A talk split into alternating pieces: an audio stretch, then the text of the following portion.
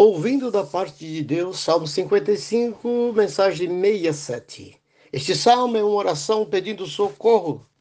O salmista ora assim: Destrói os inimigos, confunde a língua deles. O verso 10, dia e noite eles rondam os muros. Quer dizer, estão atentos a qualquer deslize que querem atacar. O verso 11, a destruição impera na cidade, a opressão e a fraude jamais deixam suas ruas. Olha que literalidade convivenciada no Brasil. O verso 12 diz: Se fosse um inimigo, eu poderia me defender. O verso 13 diz: Mas logo o meu colega, meu amigo chegado. Verso 14: Com quem partilhava a comunhão, Mateus 10, 36, Jesus disse: Os inimigos são os da própria casa. É uma alusão a, a Miqueias 7, verso 6. No verso 15 há um pedido muito forte de Davi, que a morte o apanhe. Confira o que aconteceu em 2 Samuel 18. Querido, se alguém foi ungido por Deus, colocado no comando, alguém se levantar querendo destroná-lo, mesmo que seja bem próximo, no caso de Absalão, Deus o destruirá. Nunca se deve afrontar quem Deus esteja apoiando. Alguém já disse: Eu e Deus somos maioria em qualquer lugar. Disse mais o salmista no verso 16: Eu, porém, clamo a Deus e o Senhor me salvará.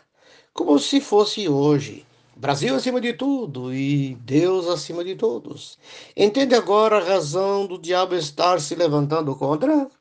Aí poderíamos dizer: vai encarar, vai encarar. O verso 18 diz: Ele me, me guarda ileso na batalha. Davi até recuou um pouco até que se amenizasse a situação. Como dizendo, a poeira baixar. Depois voltou e assumiu sua posição que ele era legal e justa. O verso 20. Aquele homem se voltou contra o aliado, violando o acordo. Veja o caso do ex-aliado de Davi, o Aitofel. Este e Absalão, que julgavam uma vitória fácil e barata, mas foram frustrados exatamente por estar lutando contra os propósitos de Deus. Confira lá em 2 Samuel capítulo 17. Você conhece alguém no governo brasileiro que era aliado e se voltou contra e foi desacreditado? Aitofel, quando viu seu prestígio indo de água abaixo, foi e enforcou-se, segundo Samuel 17, 23. No capítulo 17, 14 diz, o Senhor tinha decidido frustrar o conselho de Aitofel. No verso 22, entregue sua preocupações, suas preocupações ao Senhor e ele te susterá. Jamais permitirá que o justo venha cair. O verso 23, Davi ora assim: Mas tu, ó Deus, fará que eles descerem à destruição. Quanto a mim, confio em ti.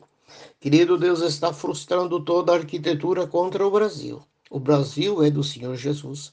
Os inimigos da pátria brasileira serão fragorosamente derrotados. Em nome de Jesus, nunca mais se levantarão. Creia nisso e ore e some as forças.